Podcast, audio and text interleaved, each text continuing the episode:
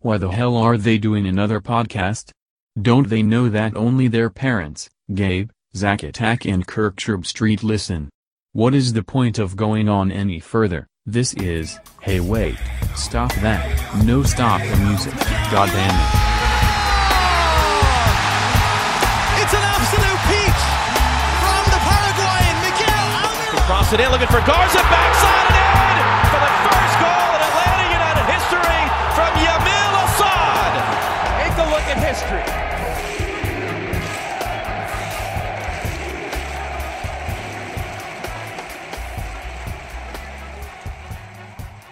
Hi, y'all, and welcome to Five Stripe Final, the preview show edition, Five Stripe Final before the final, as we like to call it. J. Sam Jones here for Dirty South Soccer, Joe Patrick over there from Dirty South Soccer. Joe, say hey. Hey, what's Hey. up? How's it going? Oh, it's uh, it's not it's not going well. It's not going well. Like What? Andrew Carleton well? are arriving to the Supreme Store line a little too late. I'm afraid that we're not going to get anything out of this weekend, Joe Patrick. I'm afraid Whoa. that the, that the Red Bulls are going to come in and just absolutely run over us. They're they're terrifying, man. They're terrifying. Oh my God. They are. They are. They're actually. You know, uh, we've talked about the. You know, we, we talk every week. I've been looking forward to this one for a while. Mm-hmm. Um, I think that yeah, they're they're definitely one of the best teams in the league. They could. They might be the best team in the league. We'll see uh, what happens on Sunday night, but um, they will have a chance to prove that for sure. Yeah, you kept hinting at this game being really a big one, and I was a little bit dismissive of it. I think just from looking at the table and seeing where they were in the standings. But as they've you know started to rise, you know, of course, my first real glimpse of them was uh, the the four nothing shellacking in the Hudson River Derby they gave to NYCFC. Um, the more and more I've looked at them, the the more impressed I am by them uh, for a whole variety of reasons. And we'll get into the deep numbers uh, in just a moment. But a very very young team put out by Jesse Marsch, uh, averaging about the, the the second youngest lineup in MLS. I believe Columbus has put out the youngest lineup this year, but Red Bulls are right there, hanging around about the 25 uh, year range for their normal starting 11. Uh, but they played nine games. They've really started to creep up the, the standings as of late. Uh, 18 points on the year in nine games. That's six wins and three losses. Uh, those three losses kind of feeling a little fluky. Uh, there was a loss to RSL where they gave up an early penalty, were never, never able to recover. Uh, there was a loss to Orlando City, which was just a bananas game that I actually sat down and watched. A 4 3 loss there. Uh, Dwyer scored twice, once by tackling Luis Robles, the goalkeeper. uh, the second time off a throw in where he got in behind everybody off the throw in and just into the box. And, Oh, and- yeah. And scored that way. Um, and then Orlando scored off a deflection to win the game 4 3 in the like the 85th minute. Well, they deserve a ton of credit too for you know, I mean, despite those losses, they've had. I mean, they're still up there in the table. Like they're in fifth, but they're only one win off of second. Um, Right. They're only three points off of second, and and they only played one less game than Toronto did in in the Concacaf Champions League. I mean, they made it to the semifinal. They played two legs just like Toronto did. They didn't play, or I guess I guess it's a two legged final, so they played two two games less. But um, you know, they had a grueling CONCACAF Champions League campaign as well. And they had to make the same travel down to Mexico just like Toronto did. And, you know, and they've succeeded in spite of in spite of that. And don't and like yes, okay, it was probably a little more disappointing for uh, Toronto losing in the final like they did, but I mean Yeah. it was still going to be disappointing for the for the Red Bulls getting knocked out because I mean they had a really good squad. They really they outplayed uh, Tijuana in that semifinal. I think that's who beat no, Uh, Guadalajara. Tijuana. It was Guadalajara. Yeah, Guadalajara, who ended up going on winning the tournament. They really Mm-hmm. outplayed them in the semifinal. Um, they just couldn't get the the goals they needed, and you know, they you just got to give them credit and how they've kind of reestablished themselves in MLS. Um, and I think you know, it just shows to the mentality they have as a team. They're going to be really strong. They're going to be a tough opponent.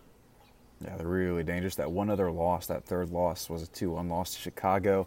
Uh, Aleksandar Katai had, had two bangers in that one, were the only two goals. Um, so uh, the losses have been very, very close.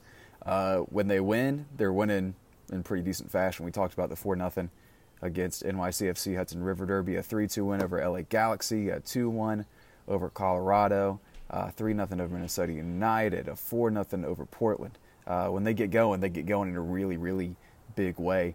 Um, it all starts with Jesse Marsch's pressing system. Yeah. Yeah, they. I mean, they only have, they have the same goal differential as us, and they've played two games less. So Yeah. I mean, they could very well, you know, I two mean, less goals than us, and Yeah. they've played two games less. Um, Yeah.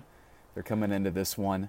Uh, their their expected goal differential, which of course, going back to talking about expected goals, it's it's the the percentage of success from the shots you're getting kind of added up. So Yeah, Uh, kind of like from keep that in from like a, re- a replacement level player, you know, just like not taking the actual player into account, kind of the a rating of how how frequently a shot would be scored. right, and adding that up over time into Yeah. you know giving you some kind of number that you know looks like a regular soccer score. Yeah, what Um, is what is it? Because I don't know. So their expected goal differential is the best in the league. Um, so on paper, uh, they're outperforming just everyone in a really big way. Uh, 0.9 expected goal differential. So that's expected goals. They're they're winning by you know about a goal a game there, which is a really big disparity. Uh, they're second in the league in expected goals per game. Uh, that's on the scoring end of things with 2.03. They're just behind Houston, who for some reason has a really, really Huh. high. It's, it's really strange. They, they've been staying up there all year. I'm not sure if that's just Alberth Elis getting into it. It may literally be all from that one game they played against us. Yeah, Um, right, So yeah. I don't, I don't know. But Probably had a very high xG in that one. God, I can't imagine. I th- I think it was like five or something. Honestly, it was terrible. Um, and their expected goals allowed is 1.13, which is also second in the league. So on both ends of the spectrum, doing very, very well. And once again, it, it starts with that really, really impressive uh, pressing that they do uh, right from the word go. Um, they're not going to hang around with the ball a lot. They're only having the possession about 49% of the time. It's kind of on the lower end of things. Um, but once they get the ball, as soon as they get the ball, it's very, very direct. They're immediately making moves to get the ball out in front of, of generally Bradley Wright Phillips, who has six goals, four assists on the season. Um, usually that's going to be facilitated by, by Gamarra, um, also known as Kaku. Uh, we've had a little bit of confusion about that. Some guy on Reddit I read last night thought, thought they were two two different people, which I can honestly understand. Like I don't For know sure, why you, for sure. why- I don't know why you he's called Kaku. I don't even know what that where that comes from. Yeah, who knows? He's, he's a DP for them, though. Just came in this year. Alejandro Romero Gamarra, uh, known as Kaku, uh, colloquial terms, but three goals, four assists for him. Uh, he's Did getting you- into. Did you see today he uh, he just applied for a one time switch to change his nationality to from Argentina to Paraguay. So he'll Wow, be a teammate okay. of Miguel Almiron. Oh, cool. Yeah. Look at that. Look at that. Um, It's funny you don't really hear too often about one-time switches from like to different Mm-hmm. South American nations. Yeah, I wonder how well that was received, or if they even noticed it all in Argentina. That's just you know, Yeah, prob- probably not. it's the whole big thing. I always remember one of my favorite things when we were uh, back in the day when we were freaking out about Julian Green coming over. Yeah. You know, uh, from Germany to the, the U.S. side. uh, there was a great quote from one of the German scouts who says, uh, "You have just taken one of our trout. We have plenty of trout." you know, Yeah, it's yeah. like whatever. cast So- again. Yeah, Yeah. So so plenty of trout for for Argentina. Um, Yeah. They're probably not too worried about Kaku leaving, but a good pickup for Paraguay, I'm sure. Yeah. Because he's been very very good, very very good. Like we said, three goals, four assists on the year. Uh, he's in the middle of uh, of the four two three one they've been running with. Uh, of course, Bradley Wright Phillips at the top of that has been very very good. He's a lot shorter than I realized. He's only checking in at five eight. There, Bradley Wright Hmm, Phillips. interesting. Uh, Because he's because he's pretty strong. He, you know, he's like Mhm. a he's not really a burner, I would say, and he's like a he's just a fox in the box type. I guess he's going to position himself well, make clever runs, getting behind guys. Not really so much with the speed, but kind of with the smarts. Right, exactly. And the positioning is very, very good. And it's it's very much like watching a really good fast break team in basketball. As soon as they know the rebound is, is going to be picked up, everyone's breaking immediately, and you've Right. got a guy playing an outlet pass essentially. Um, and that that's how they're getting a lot of their goals. Yeah, it is interesting. You know, it's so funny because so often when you think about a team, a high pressing team, you think of like Pep Guardiola or something. You know, like one of those teams, and it's a team that will press to win the ball back and then keep the ball and and tr- and you know basically not give the ball away that often. When they do, they go press it and they get it right back. This team, I personally love this kind of team. I love to watch it. I think they're the most exciting teams to watch because, like you said, they don't have the ball that much, and the reason they don't have it is because they're always trying to make incisive passes. They're always trying to get in behind you as soon as possible. So, um, and that's what makes them so dangerous. That's that's the reason they can beat literally any team on a given day, and it's probably one of the reasons they had such a good run in the Champions League, uh, the Concacaf Champions League, is because you know it doesn't like I, I it was funny. I was actually reading. I was like I mentioned, I was reading Twitter last night, and I was kind of reading some um, thoughts from people trying to break down the match. And it's one of those ones where you almost can't predict how it's going to go, um, which is funny because we're doing a, pre- a, preview show. But right, uh, you can't predict it because you know Leandro Gonzalez Perez could dawdle on the ball for just like a half second too long, gets it taken off of him, and it could turn into like a you know a goal in couple seconds. You know, yeah. um, that you just couldn't otherwise see coming. So it's it's a little hard one to break down tactically, other than the fact that you know they're going to be you know super aggressive and and especially in the in the press. Exactly, exactly. When they're getting the ball, they're going towards uh, the right side a lot. Um, as soon as they're picking it up, uh, Florian Valot is over on the right side. Florian, uh, a 25 year old Frenchman, uh, playing the, the, right attacking mid there. Uh, they run the ball through the right side. The ball's on the right side of the pitch 45% of the time for them, which wow. is the most in the league. Um, so as soon as they're getting, they're looking that way yeah, and looking to get chances. They go to the back post a lot. They go to the back post a lot, which leads me to uh, maybe the, the one of those things you notice very, very quickly when you're watching them uh, is that uh, when they score, they're scoring very, very close to uh, to the goal. It's like it's very like brutalism architecture style, kind of like they'd be really, really into that because there's there's nothing really graceful about it. It's just getting the ball in as close as possible um, to where they can it just pound it in a lot of the time. Either that, or you're getting a one-on-one on a break on a counter-attacking goal uh, that you can finish. Uh, but they have the most goals inside the six-yard box of any team in MLS. They're averaging over one per game. Uh, the next closest is 0.7 per game, and then there's an even bigger drop off after that. So, I, I, mean, and and that makes sense why their expected goals would be so high is because mm-hmm. they're taking those shots from from close range. They're not taking pop shots from from distance, trying to trying to nick one. Yeah, this is not sporting. This is not a team that's going to have. yeah, a, kind of the opposite. A, um, actually, almost almost yeah, almost the exact opposite of, of sporting. Yeah, that's a really good point. Really good point. They're not going to try to hold possession like Sporting does or cycle things through. They're just going to get the ball and score. It's how I play on FIFA. It's how I think right, about exactly. it. Yeah, you know, yeah. I've got the ball. I'm going to go score now. Right. Yep. Um, so it's really, really impressive from them. Um, and it's going to be interesting to see how Atlanta kind of handles it, um, especially just we're talking about that press um, and looking at it statistically. Um, mm-hmm. New York has allowed the lowest pass, pass completion. Good lord, I can't talk. The lowest pass completion percentage against, uh, with 69.2% of uh, passes completed against them. Uh, so that means that opposing teams are only completing about 70% of their passes anytime. Yeah. Um, and the second lowest expected pass completion percentage against, uh, just kind of based on where and how those passes were attempted. So they're making it very, very difficult to, one, hold on the ball and uh, keep possession. Yeah, it just shows just how combative they are in midfield. Um, you got guys like Tyler Adams, um, uh, Sean Davis, like those types of guys who are mm-hmm. always going to be. They're young. They have they have fresh legs. Um, they're not afraid to get stuck into a challenge, and they're just really. Uh, they're actually they're they're technical too, so they can so they can, you know, win. They can recover balls that are that are that are difficult to recover, bouncing balls, things like that. Um, they're just a tough team to play against. I, I, it, they're going to just be flying all over the place, super high energy. Um, Mm-hmm. And it'll be interesting to see how that plays out on the Mercedes Benz uh, turf because, um, or not the turf specifically, but just the, the wide open field. You know, I, I, wonder if that will be an advantage or a disadvantage for them in any way. I know, I mean, obviously Atlanta United has obviously had plenty of success on that pitch. Um, mm-hmm. And it'll be interesting to see how they kind of react coming in. Uh, Davis and Adams, of course, like you said, very, very good. Adams, of course, the rising star in the U.S. system, 19 year old, uh, playing defensive mid for them, uh, and Davis also in uh, that that uh, the the midfield pivot, I guess, is what you would call it with the two in uh, the four two three one. Uh, Adams 2.3 tackles per game, two interceptions per game.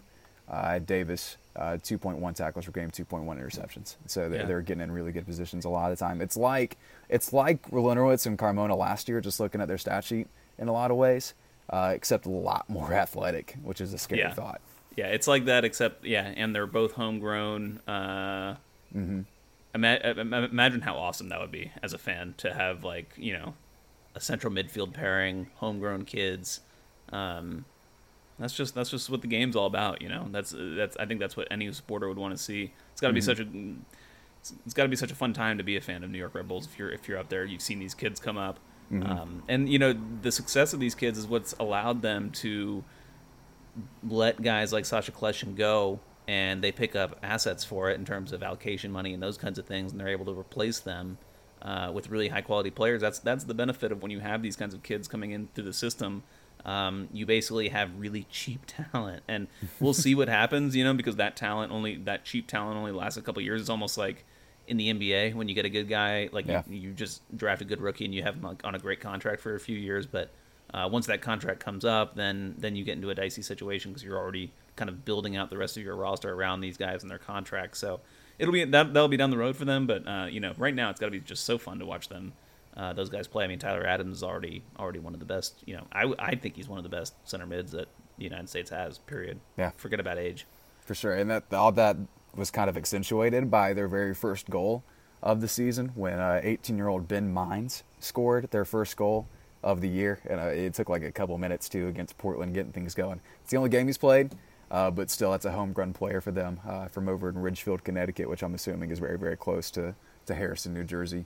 Um, you know, getting things started for them, and they've relied a lot on the young kids, and uh, like you said, a lot of young American guys too. Of course, um, one of their biggest moves uh, this off season, besides bringing in uh, Gamarra slash Kaku, um, Tim Parker coming in uh, from Vancouver in that Felipe exchange. Uh, You take Felipe out of the equation, which I'm sure was a benefit the locker room at the very least, and put in Tim Parker, who's been very, very good at center back for them this year. Um, so just uh, they made a lot of moves towards almost you would call it rebuilding in I think a lot of other sports. I think moving towards kind of a youth movement and preparing the future. But I mean, this is a team that's that's outperforming expectations in a lot of ways. Yeah, yeah. Except the kids are all right. You know, Yes. it's like it's like yeah, they're rebuilding with these kids, but these kids come are coming in and they're ready to play. I mean, um, they've just done such a good job, and I think you know we've talked a lot about Atlanta United being like this MLS 3.0 and the way they've built their roster and everything. But I think um, I'm not I'm not comparing the way that well, I think we're kind of following the track that, that New York Red Bulls is setting, and I think that they're kind of a a, a model program for a, a lot of the league in terms of how they've brought up these kids um, through their academy. They've done really well with their academy system there, and uh, yeah, the, and, and then- supplementing the squad with you know high quality international talent like they've done. So Bradley Wright Phillips, uh, Kaku, like you said. So I just really admire everything they've done building this team to what it is right now. Um, even though it almost doesn't, it doesn't feel like it's been built, I feel like it's almost been like deconstructed a little bit to get them to get them to this point. Um, but yeah, they're really really solid. All, they don't really see the the thing that really also worries me about Rebels. They don't really seem to have like a a weakness. Um, Yeah. and it, neither do we, to be fair, which is why I think this is going to be such a great match. Um, there's just no obvious place to attack them. I um, I forget the right back's name. He's been one of the best right backs in the league right now, or uh, he's been one of the best right backs in the league this year. then you have uh, Lawrence on the other side. So they've talking got about two- Murillo there? yeah, Murillo. Yeah, Yeah. yeah, yes, yes. Uh, he's been fantastic for them, and yeah, they they, I, I, they just don't really have a weakness. I mean, maybe maybe there's just some days where they make some individual mistakes and you can get at them, but um, overall, as a squad, as a, as a from their best eleven, like they're they're very very very good. Yeah, looking at their the, just the WhoScored ratings, which of course WhoScored a very good statistical sti- site that kind of tracks things and assigns, of course, a rating to the player at the end of each game. Average that out over the season. Uh, Tyler Adams is actually their lowest rated player. Really? right now, Interesting. Which is, it, it's by like a tenth. It's like the tenth, but Yeah. still, that, that's insane. That Tyler Adams, who's been you know one of the most heralded young players in the league for the last year and a half, whatever it is, is you know not playing at the same level as the rest of the eleven. They've been extremely good up and down the board. Um, Yeah, I actually voted. I voted Tyler Adams as my player of the week a couple weeks ago when they beat New York City FC uh, in the Mm-hmm. Hudson River, River Derby. I mean, he didn't get on the score sheet. Uh, I don't even know if he officially had tallied an assist, but I thought he was just instrumental to the way they played that day. Yeah, and and it's all about these kids coming in here and of course buying into to Marsch's system. Uh, I've got more defensive stats, which I'm really excited about because I can't get over how good uh, they, they've really been. And what makes it special to me is that this is not a team that's bunkering. This is not you know a team that's just sitting back and, and really focusing on on stifling teams that way. They are full blast the entire time. It, it's gegen pressing, I guess, in some sense. It may not Yeah. quite be the same, but uh, you know, it's it's Klopp esque in a sense. Uh, I would, but- I would, it's it's heavy metal football for sure. yeah, for sure, for sure. Uh, but only allowing 10 shots against per game. Uh, that's the second fewest in the league, and only allowing 3.8 shots on target per game, which is which is third in the league. Um, so teams aren't getting in to good positions to, to create shots that are, are going to matter uh, in the big frame of things. And again, because they can't string passes together. You Right. can't string passes together against this team. Um, and I think it leaves a lot of interesting questions for us a lot of interesting questions, uh, which we'll go ahead and get into now, since we've fawned over Red Bulls for what is it, 20 minutes now. Um, what do we do? what, what do we do? Uh, Yeah. And I think the first question that I want to ask you, I want to go straight to you with this, which has been kind of the main question for a lot of the season, um, especially over the last couple weeks. Um, 4 2 3 1, 3 5 2. Yeah, I think. Um, well, see, so I think this is one of the easier. Well, I don't want to. Actually, I don't want to say that. I'm pretty confident that we will come out in a in a four three three, four two three one of some sorts, and the reason being, um, is not. I'm not taking my own personal views into this into account. I'm taking what Tata Martino said against Sporting Kansas City and kind of the reasons that they gave for that, um, for the reasons for going back to the four two three one for that game, which is that they knew that Sporting Kansas City was going to press. They were going to get at them. It was going to be kind of like a high tempo game, and for that reason, they wanted to go one v one across the pitch. They didn't want to um, get in a situation where uh, they were well. Basically, they just wanted the game to be like a mad scramble. Essentially, like you want it to kind of be helter skelter, and you kind of would if you're Atlanta United, if you're Tata Martino, you'll take your odds in that in that situation that um, you'll your your pure talent will, will come up trump will will trump the other team, and I think that that's something that they'll do in this game, and specifically the reason why is because when you're playing against New York Red Bulls and that tenacious press they have, um, the more you kind of play out of the back and kind of uh, try to try to try to slowly advance the ball in, into midfield and things like that, the more you're just playing with fire and you're and you're exposing yourself to you know a quick tackle, like I said earlier. Maybe you know one of the center backs, Leandro Gonzalez Perez, is on the ball half a second too long, doesn't see a guy come up on on his shoulder, and you know gets the ball taken off him. Boom, you're you're you're giving up a huge chance. So I think you're going to want to play forward the back and kind of be booting it into midfield and just let let the try to win the midfield battle. And I think my question then, with if you're if we're playing for at the back, uh, you, you we should have Garza available left back, right? Um, LGP Parker's center back.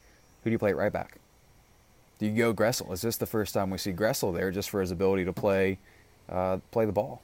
I don't think it is. I don't think. I don't think you play Gressel at right back. Um, I think you would want to play Gressel at right back in a game where you think you're going to be dominating possession and where you think Larentowicz can drop back into between those center mids, where he's going to be doing that quite a bit when Atlanta's on the ball, and Gressel can kind of get a little more freedom to go up um, with that back three behind him.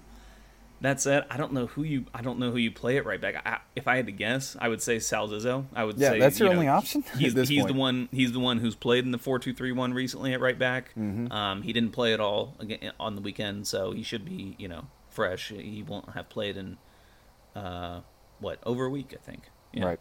So and I asked that um, question because the thought of Chris McCann being anywhere near this game terrifies me to no end. Yeah, yeah. Um, what is up with Franco, man? Like, I didn't think this injury was going to be that bad, to be honest. Like, I thought, okay, you know, he needs like he took a hard knock. There was another mm-hmm. game coming up in a few days. There was a midweek game, so I, you know, made sense that he didn't make that one. Then now it's worrying me. You know, he didn't make the one on the weekend, which I thought he would be back for. Now it looks like he's not going to be back for this one. So yeah. it's worrying. I don't know, man. I don't. It's it's, it's worrying for sure. For It's, sure. it's it's really a shame for him because I thought he was just kind of rounding into form. I mean, I think he's gotten a little too much grief um, just overall because I just feel like a lot of what people think about him is they just remember that Houston game. That's like the most notable game that he played in of the ones that he's played in. Um, you know, he hasn't played in any of like the the very memorable wins or anything. So I think that's just like the game that stands out in people's minds. Too bad for him because I thought he was actually really rounding into form. Um, I thought he played really well in, the, in both the games that he got injured in. So it's, a shame. Hopefully he'll back he'll be back soon, but it doesn't look like he's going to be back for this one, which is unfortunate. yeah. Absolutely. absolutely. Uh, What do you what do you, what do you think? What do you think about the tactics? I mean, That's that's not why I'm here, man. um, gosh, The- I, the I people think you're know. right. I think you're right. I think you go four two three one. Um, and of course, my initial thought with it was to to maybe go three five two and uh, leave Tito out, keep the ball in, in the central part of the field with guys who are able to retain possession really well. You having a lot of of, of Nagbe, of, of Barco, of, of Miguel on the ball. Um, it's still going to be beneficial for us, but it, maybe keep it in and out of the center of the park, which is going to be difficult if you're going in that three five two. yeah, I mean, oh, sorry, am I cutting you off? No, absolutely not. Go ahead. I think there is some merit to that, and you can you can make the argument that um, actually I think that the three five two with the three five two you could almost lure to, uh, New York to have more of the ball than they're used to. Uh, you could actually basically concede a little bit of possession to them, which is what we've typically done in the three five two. Is we've kind of conceded a little bit of the possession, Right. Sat more back and then hit them on the counter, and I think that that is you know that is, that is a that is a way they could go with it for sure. Um, like I said, I was just kind of going off of what Todd, the reasons Tata described, going back to the four two three one for for Sporting Kansas City, and I think that a lot of those reasons translate to this game as well. But I think they're both on the table for sure, especially with you know what if he doesn't feel confident in Sal Zizzo, who didn't have a great game. I mean, I know he said that he was happy with his performance against Sporting Kansas City, um, but I think he made a, a mistake that led to one of the goals. Um, Yeah. I just don't recall him having a super great game. And uh, oh yeah, he kept uh, he kept the guy on on that offside. That's what it was. Yep, that's right. Um, but you know, maybe so if if if Tata doesn't have confidence in Sal, then I think then I think three the three five two is probably the the the, the more likely option. Does it become easier to defend in transition uh, if you are in a back three? Yes. Uh, so I, I, I think that might be part of the thought process. Yep. If uh, you do have those back three back there, a- able to pick up the pieces and, and you know keep uh, Bradley Wright Phillips at bay a little bit, especially on those transition plays. Yeah, yeah, and I think that that's what we've seen out of the three five two is that it's just been really solid defensively. I think, you know, um, Patrick Vieira spoke to this. Um, he talked about playing, you know, in the system that NYCFC does, and he just said, you know, when we we play this way because it's our philosophy, but we understand that we're going to give up opportunities playing in a high pressing 4-2-3-1, 4-3-3 type of system. Um, but the reason that we do it is because we're going to create a lot of opportunities too. So, um, I mean, and I think that you know, there's no there's no doubt that the three five two is a more defensive, a little more conservative way to go. And I and for us so far this season, it's been the more effective way to go as well. But um, you know, it just depends tactically, game by game, against your opponent. You know, what you think is the best for the team. Uh, obviously, I think we've talked about it before. I'm a Liverpool fan. Uh, Ten days they play for the Champions League final. I just want to remind you, no real reason. Oh, uh, okay. But also wanted to talk about. Um, it's been with with Klopp's system, which we, we have drawn just a couple comparisons to it. Uh, Sure. It, it may not be a, a carbon copy, uh, but um, I noticed when watching Red Bulls that it's crucial in a lot of a lot of ways for them to get on the board early, to get on the board, and the, they've done it a, a bunch of times this year where they have scored in the first 10, 20 minutes, uh, Yeah. and controlled the game from there. If early, we not like first, but like early, like within the first few minutes of a game. They've yeah, done that quite absolutely. Yeah, Absolutely. Um, Liverpool in the past and, and this year, absolutely, when they have been stifled early and unable to jump out in front, um, especially I think a couple years ago. Uh, oftentimes they found it very difficult to keep up that pressure over 90 minutes because they are pushing so hard because it is so much running, uh, because it is so much effort going forward. Uh, if we can hold out and keep them off the board for for 30 minutes, you know, that first 30 minutes, I, I feel really good about our chances. It's what all these other losses that they they've had that have been close games. It's been teams picking up a goal early. Chicago had the Katai goal early. Uh, the RSL penalty that Rusnak scored uh, came off a very, very early penalty. Um, and of course, Orlando City was just a clusterfuck, so it didn't really matter there. Um, but they got on the board early. They stifled them, um, and uh, you know they kept them off the board. Well, maybe you know that's a great point, and I think that you know maybe maybe the maybe the tactic from Tata Martino is to go three five two, and then see if you can keep them scoreless for the first half, and then you know you then you bring on Tito, um, to kind of try to punish them a little bit more after they've run their legs off. Because what happened against NYCFC is they had a, they played a great game, um, but they really only played a great half. I mean, the second half they pretty much bunkered in, and actually, you know, come to think of it NYCFC in that game went to a three in the back in the second half and just really controlled the game, especially Yeah. from a possession standpoint. Um, so I do. I, I wonder if Tata. Now that I think I'm thinking on the fly now, I wonder if Tata will go to that game specifically to look at um, how NYCFC played when they were in their four-two-three-one, how New York Red Bulls defended or pressed when they were in that system, and then how things changed in the second half when New York City uh, switched to a back three, and they really controlled the game from there. And they they uh, legitimately, I think the final score in that game was three nothing, and I think like New York City had the chances to actually pull that game back even. Like they really dominated the second half, but obviously no one r- remembers that because they they lost it in such kind of embarrassing form there. But um, How big is Jeff Larentowicz going to be, especially in distribution? Um, Tata's talked a lot about switching him kind of in and out of where his positioning is, either putting him uh, in behind people or I forget his exact words on it. Uh, but his positioning and where he's receiving the ball has always seemed to be a key talking point uh, for Tata. And with his press uh, coming full throttle, at him, if he gets dispossessed at any point in this game, then I could see that turning sour really, really quickly, especially if he's not there to break up the counter because he's just been dispossessed. Um, going to be really interesting to see what Jeff does, and Jeff could be a scapegoat by the end of this one on Sunday night, to be honest.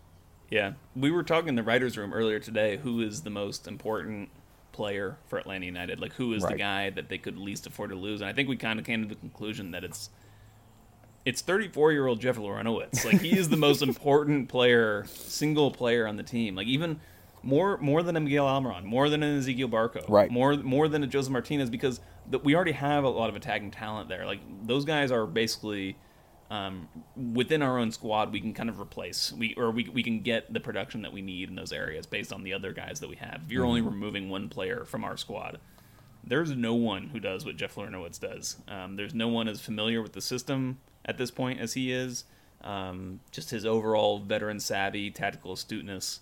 Um, yeah, so he, he- he's going to be pivotal. I mean, he's going to be pivotal in like every game we play, to be honest. Um, but especially, yeah, like in, in these midfield battles, these these these big games, um, it, that it even gets amplified even more. For sure. In baseball, they have that idea, and I think you mentioned it earlier about uh, wins above a replacement level player. Uh, Jeff Larentowicz may bring the most of that just based on what his replacements actually are in this team. Because what do you do if he's gone? You go. What do you do? What- What, do yeah. you do? That was my that was my question, and of course, I I, I was the one who brought this question up um, after something you read this morning uh, Yeah. about UGA. Um, but I translated everything to soccer like I normally do. Yeah. And uh, you know, I I asked the question, and, and my the answer I had in mind was Almiron. Uh, but as I thought about it more, and as Parker Cleveland made some really good points, that uh, you know, there are people who can step up, and there are ways we can change the formation around to to make up in some ways for the loss of, of Miguel Almiron if he were to, you know, knock on wood, go down with like an ACL, MCL, everything tear. or be sold to Atletico Madrid. right, right. No reason that Darren and, and Carlos were at the Europa League final today, guys. Pay no attention to the uh, very handsome man behind the curtain. Um, and they were in and they were in England. They were at the Manchester some Manchester City event. I think what like the trophy celebration. or really? something. Okay. I think so. Yeah. well, good for them. Going on a little scared. world tour, tour, or you know, um, here comes Diego Costa. So, or Griezmann. We'll see. Yeah. yeah. We'll see. Um, but yeah, no, it, it'll be very interesting to see um, what Jeff is able to do, especially with a whole lot of pressure on him uh, in this one. Um, Well, and before he gets mad, let, let us just say we don't doubt that he's you know he's he's great. I know he, he gets perturbed about the age thing. Um, For good like reason. people- Dude's a yeah. I mean, and no one likes being you know people talking about how old they are. You know, so I I I, I understand that, uh, especially today. But um, Mm-hmm. you know, he's 34 years old, and when you're 34 years old, there's a greater chance that something bad's going to happen to you physically than when you're 24 years old. So right. And, and I think from kind of the beginning, some of the idea has been to find uh, a player to start in front of them. But at this point, it may just be uh, when that transfer window opens back up, whatever that is. I can't quite remember when it is. Uh, Mm-hmm. To find someone who's just good enough to raise that replacement level player value up to be Right, enough to where exactly. it's not that big a drop off. Yeah, and I, and Toyota football from our staff was saying we have you know a decent amount of TAM to spend, um, somewhere in the range We of two million. cash. Yeah, Yeah, it's like 1.7, I think, is what he said. okay. yeah. um, which is really a really decent chunk of change there. Yeah, Uh, Which is crazy looking at, at all the players we've been able to bring in and what we have. And then you look at a team like Orlando City, who's obviously been doing well, but they're on just this huge uh, deficit right now, essentially, is what they're running because of what they spent. Uh, to see us in, in the positive on that chart is, is really just insane to think about. There, there's room to bring someone in. So that's a whole different discussion for a whole different time, though. That's a long way off as far as when we have to start worrying about that nonsense again. I, I only brought it up to say that yeah, I think we, we should be thinking about yeah when we get to that that next summer window to be thinking about maybe like a younger defensive midfielder to grow into the role that Jeff Lawrence is playing, not necessarily to supplant him. I would absolutely, I would do horrible, horrible things to somehow get Tyler Adams out of this. Oh my gosh. Wouldn't you? Like, oh my gosh, just the worst things. Him and Jesse Marsch are going to be going to Red Bull Leipzig. That's what's going to happen. Yeah. You see, they fired their manager, or their manager left today. Ooh, okay. This morning. Interesting. So Jesse Marsch, part of the Red Bull family, have we could talked? be on the move. Could be on the move. Have we talked about our dear friend Jesse yet? I don't think we have. Um, No, we almost, haven't. almost felt like leading off the show with this, but there is some bad blood between these two teams. Of course, you'll probably remember um, if you were there. Uh, the the Red Bulls came into Bobby Dodd Stadium in the very first game in Atlanta United history. Two one win there. Uh, scored a late header to kill off any happiness that we had that night. Um, it was awesome. Uh, and then, of course, uh, Atlanta went up to New York later in the year, and I want to say that was a two-two draw. I can't remember the score. I could look it Yeah, up. it was it was a, it was a draw. It was It was some kind of 1-1 draw. 2-2. Yeah, some kind of draw. Uh, Brad Guzan, of course, I believe That was- the MLS save of the year in that game. Where Oh, Wright that's Phillips missed from like three feet because Guzan got over and it made some incredible save. He is back, by the way. He's done with his suspension, so big for us to have Brad back in this one. It may have even been nil nil. That was that was the game where Joseph uh, angrily tore off the uh, pre-wrap on the. Uh, Oh, was that our first instance of- Joseph's yeah, throwing It was. things? It was. Yeah. Ah. Like, he it was like he left it like a crime scene. Uh, it was like so funny. You could just like see like Joseph was here based on where his pre-wrap was all torn up on the field. You know, I like just kept a- on thinking every time they would like run past it, I was like, oh, poor Joseph used to be standing there ripping off his pre-wrap.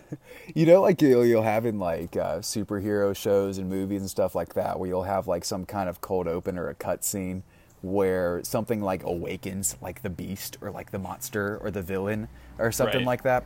I Yeah. like to think that Joseph leaving that rap on the field uh, woke up Alfredadad from his slumber, and that's that's the first instance when uh, we first got to experience the wrath of Alfredadad. Yes. But there is bad blood here. Uh, in that draw, whatever it was, whatever the score was, I'll look it up later. Um, Jesse Marsch had some not so kind words for Atlanta United. We talked about Peter Vermes having some really nice words for Atlanta United. Uh, a couple weeks ago, we talked about Jason Kreis saying that we were the apex of the league. Uh, Jesse Marsch had different words. Uh, his quote was, "It was a little bit shaky in the start, but once we cranked things up, we took over the game." He said, and the shame is that you know they just decided they wanted to kick us almost every time. Referee doesn't want hand out, hand out yellows, so they're allowed to kick them more. Uh, their bench is yelling to kick our guys from the bench. Okay, so Martino is yelling in Spanish to kick our players. Of course, Tata said, no, that's not what we're doing. yeah. um, because not Wouldn't it be so obvious? Tata. Like yeah, it's not like it's not like this is a conversation going on between like one person and one other person who knows Spanish. There are multiple Right. people in the area, right? Like, Yeah. could Jesse Like- Marsch not have leaned over or like checked his Duolingo or something to try and understand whatever they were saying? Punk. Yeah, that's that's nutty. That's nutty. I don't know. I don't know what he was thinking, but then we heard that you know some of the some of the players were talking about it again today. Um, Yeah, I think I think Doug Roberson was asking a few questions about it. They didn't seem too perturbed by it. You know, they probably don't even remember it. Mhm. It's us, Yeah. the liberal media, pushing things. But uh, Leandro Leandro Gonzalez Pirez he uh, he came to his Tata's defense. He said Tata quote or quote, Tata never gave that indication. I'm 100% sure he's the opposite. He's positive, and it's a little insulting to Tata. Yeah, Quote. for sure. Ouch. Yeah, it is. No, it is. It I is. can't imagine that dude telling anyone to hurt anything ever. You know, he's just a genuinely nice, nice old a man. He's my uncle, He- and I love him. Yeah. I, anyway, Jesse Marsch is uh has an axe to grind. Yeah. So we'll see if that comes into play at all. Uh, of course, uh, we might have gotten all our hate out against Orlando, but You know, my, my feeling is that it won't. You know, Yeah, Tata's a bigger so, man. He'll he'll uh, he'll not react to that. But not might he say something snarky after the game if this is like a four nothing Atlanta United win? Yes, absolutely, and it's going to be Yeah. glorious, and we're all going to yeah, laugh for sure, Uh, for sure. You know, Tata's if if Tata's gonna complain about anything, it's gonna be about Mark. it's Mark Geiger exactly. Who is the VAR Who is in the this building? Yes, Yeah, exactly. yeah. So, So, you need to watch out for that. At least from a distance. I'm sure there will be some huge VAR decision. and I'll have to sit there while Tata and Joe both just rail me with VAR complaints for the entire duration of the post game. I Super hope Tata, excited. I, I hope Tata like during a VAR he just like turns around and just stares gives Mark Geiger like a, a stare down from the from the touchline. Up just looking up there. Oh, yeah. gosh, scary, scary, scary stuff from Tata there. Um, that'll wrap things up for the most part here. Um, we do want to give you a little bit of fuel to the fire to go and hate New York Red Bulls, besides what we just gave you. Uh, here are your reasons to hate. Joe Patrick, take it away. Well, the fact that they call themselves the New York Red Bulls and they're not even in New York. Harrison, what is New that? Jersey. Is there another sports team that's like well? Well, probably is. actually, yes, there are many. Anyway, that that is lame as shit. It's kind of it's. But but none of them are as in terrible places. Harrison, New Jersey. I did, you know, I did just think about the Braves being being the Oh, Atlanta yeah. Braves when they're Yeah. in Marietta. But to be fair, Marietta is not nearly as much of a dumpster fire as Harrison. Uh, That's I, true. I think I have a hater's guide to Harrison coming out uh, by the end of the week, so be on the lookout for that. Okay, DSS. okay. Uh, I, I- yeah, I know yeah, that's punching I- I down, I, but don't. I, I just think it's lame. How did how did they not establish them in New York when they were like one of the they were you know they were the the Metro Stars right they were like one of the original teams yeah, and but they set them up in New Jersey I don't understand I don't under, and, well no they probably weren't at the time because they just built Red Bull Arena out in New Jersey yeah, I forget where they played. Uh, the Metro Stars back in the day. I I know I looked this up at some point. Uh, but yeah, obviously land pretty hard to come by there in New York. Uh, NYCFC can't figure things out uh, as far as that goes either. Uh, it's uh, you know it, it's hard to tell the history of all this since uh, you know MLS didn't start until Atlanta United joined the league Exactly, exactly. And when soccer was invented back in uh, 2017. So Yeah. who even cares? Who even cares beyond that? Uh, my biggest gripe with New York Red Bulls, and I, I've really only noticed this since, since watching them uh, today in my research, uh, they have some really just stupid numbers. There's like there's like a 99, there's a Oh, right. 92, uh, there's a 66. Uh, all I don't know if this is like a Red Bull initiative, uh, but a 90, an 88, a 78, a 77. Why? That is weird. Why wow, do I didn't. I, wow, that's really. I I had not put that together. There's so many like that. It's super annoying. What is that? Like only one starter, Kaku and Etienne and Kyle Duncan all have sort of like normal ones. And Yeah. then there's Tyler Adams with a four. Then the rest of them are like 20s, 30s, 50s, 60s for no reason. They also have butt plates on their jerseys. It's like one of those jerseys where it drops down below the rear gluteal section of the, the soccer player. And on that bottom part of the back of the jersey is like this big thing that says New York Red Bulls on it fancy uh, in glitter and diamonds. Yeah, yeah. Uh, yeah. exactly. So it's it's essentially the tramp stamp of, of soccer kits. Um, it is not classy looking, uh, but they are in New Jersey, so you know what? I guess it makes sense. Yeah, yeah. Yep. Little uh, low rent, low rent trash. Mm-hmm. Uh, so what do you what do you think the score is going to be? All right, let's let's get this prediction in. I've obviously been talking up Red Bulls the entire time, and I think it's gonna be a loss. I think we're gonna lose this one. I got two one. I got two one. I think we get down two nothing early, get a goal late, but aren't able to get the job done. I will go for a one-one. I think both of the matches we played last year against them were highly competitive. Um, combative affairs, and I think that I think that uh, the match Sunday night will be kind of like a mad scramble, ball ball bouncing around.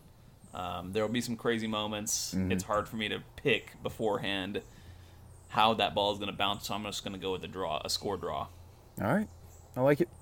I like it. That's better than mine. At least Take a it to little bit more bookies. optimism. Take it, take it to your bookie. yeah, now that it's legal, uh, please yeah. do. Yeah. Please do.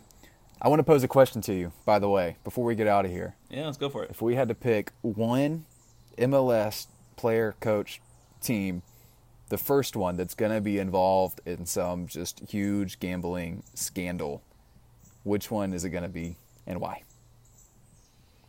Gambling's legal now, by the way, y'all. Get excited. Thank you, Hmm. I Supreme would- Court. I would say uh, LAFC. They're just like their whole vibe shouts at like screams to me like illicit, you know, gambling.